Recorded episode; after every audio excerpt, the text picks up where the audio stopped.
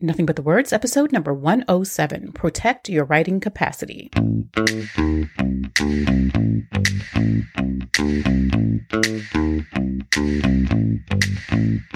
What if it's possible to finally write the book that's been on your mind for months or even years?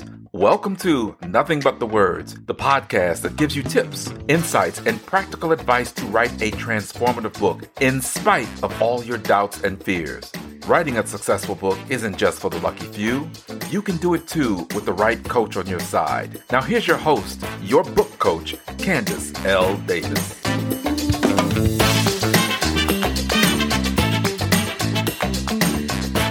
Hey there, and welcome to Nothing But the Words. I'm your book coach, Candice L. Davis. I hope your week and your writing are both going really, really well. Back in the early days of my writing career, when my kids were still small and actually still homeschooling at that time. They homeschooled through eighth grade for one and, and until ninth grade for the other. And they were home with me all day. I, I did not work outside of the home at that time. We were together all day. I, of course, had to find time to write within their schedule. And during that time, one of my mentors told me that when her children were younger, and attending school, they had no talking in the mornings. They could talk to each other, but they were not allowed to talk to their mother. Mornings were her best thinking time. So she wasn't even sitting down to write yet, but this was her best time for thinking. This was when she processed her ideas. This was when she coalesced the things that had come to her over previous days or even overnight. And she was able to do that because she had silence in the morning. Now, some of my colleagues thought that that was unkind of her to have her kids unable to speak to her in the morning before they went to school in the morning. I didn't see any problem with it, if I'm going to be completely honest with you, as long as her kids were fine with it.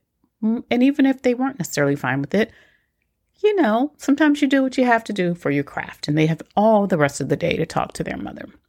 But the point is that she was protecting her thinking time by not allowing anyone else to intrude into it. And that is the first thing I recommend you do in order to protect your writing capacity. Protect your time for thinking.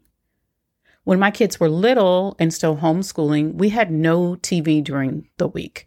You know, social media wasn't nearly as big as it is now. so, and they didn't have phones yet. So the internet wasn't necessarily the big distraction, but TV could have been. So we didn't turn on the television from Monday until Friday afternoon, Friday evening, Friday night. That also meant I didn't have that distraction. So I got to enjoy the silence and the time to think about my writing or whatever projects I had going on. You can protect your thinking time by minimizing your consumption. You can do that by getting in the habit of putting down your phone and not constantly scrolling on social media. Obviously, you can do that by turning off the television or Netflix, right? You can do that by embracing quiet or silence wherever you can find it. And that may only be in the car on the way to work after you have already dropped off your kids, or it may be in the shower.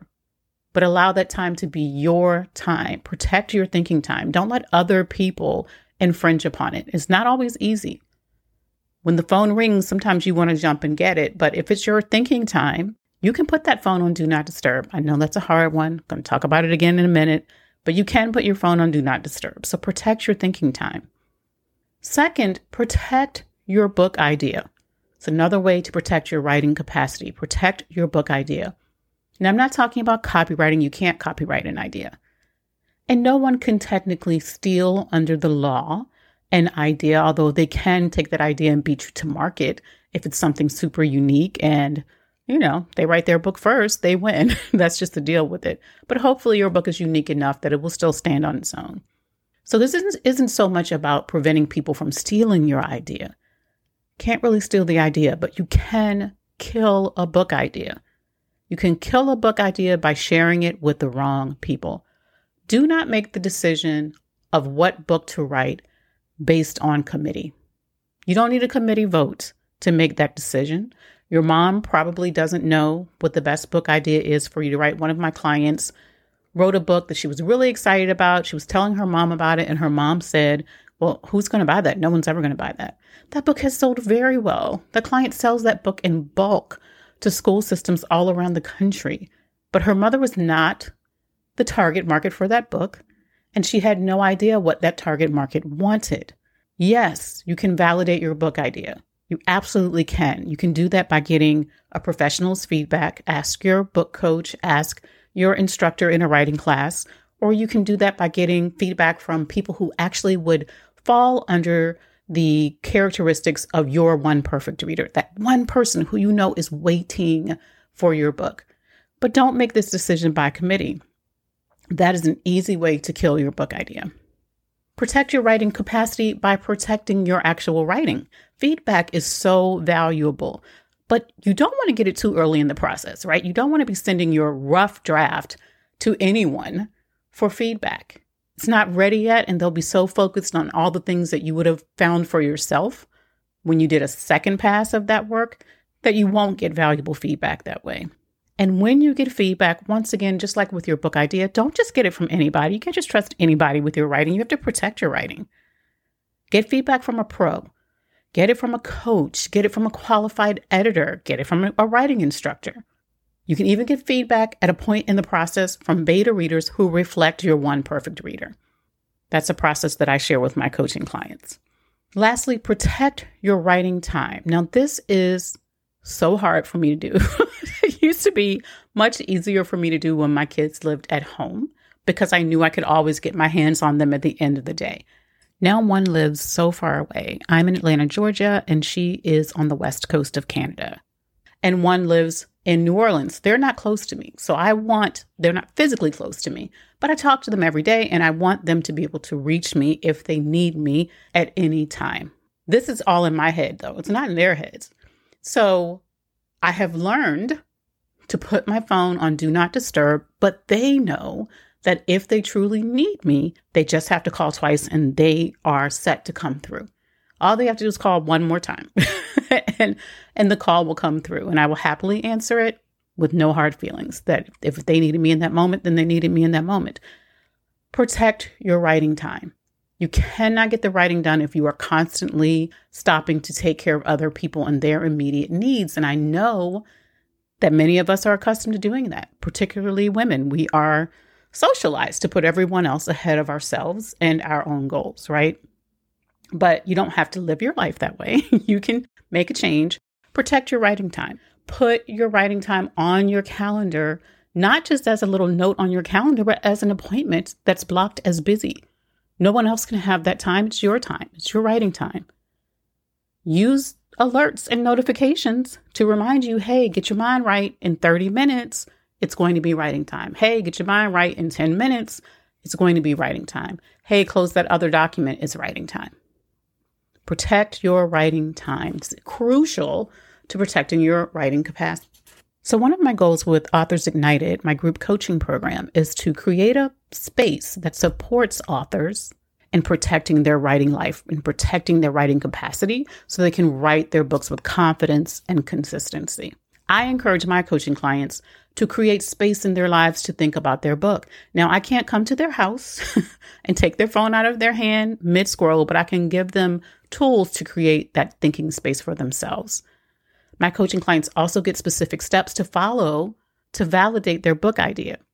Now, you can write any book idea that you want, but if you have specific goals for your book, you want to make sure that you're writing the book idea, you're shaping it the way you need to in order to reach those goals. Once they've gone through that process, I'm also here as their coach to give them feedback and to help them look at how they can make that idea even stronger. And I also give them feedback on their outline because that's what's going to be the roadmap for how they can actually make that book idea come to life.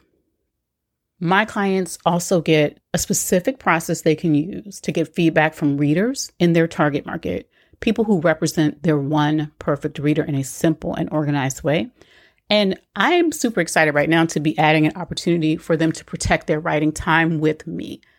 The virtual writing retreat that I held a few weeks ago was so productive for the authors who attended, and I loved it. I just felt like I was in my element. it was such a joy for me to host. So I'm going to be giving my coaching clients something like that on an ongoing basis. Starting in October, we will have regular co writing sessions together. This is my way of giving them some compassionate accountability, but also giving them a way to protect their writing time. All they have to do is show up and write, and I will be there to coach them if they get stuck. Now, if that sounds like the kind of support you need to finish writing your book, I would love to have you join us in Authors Ignited. It has grown into such a wonderful community, and I'm so proud to be holding the space for these authors to get their writing done. If you slide in now, the end of September 2022 into the very first of October, you'll get in before the price increase. And I have added a lot of value to this program this year, and the price increase will just reflect that value. It is my mission to make writing the best book you can possibly write a simpler, easier process so you can actually enjoy that process along the way, not be unnecessarily stressed out. You can check it out at authorsignited.com. That's all for this week's episode, my friends. Thank you for listening to Nothing But the Words. I'm your book coach, Candice L. Davis, and I'll see you next time. Are you looking for more inspiration or just something to light that fire within you to finally write your book? Get my free quick guide and video, Jumpstart Your Book. This guide will walk you step by step through the process to start writing a book that can help you achieve your goals. Grab Jumpstart Your Book and watch the video at CandiceLDavis.com slash jumpstart. It's free.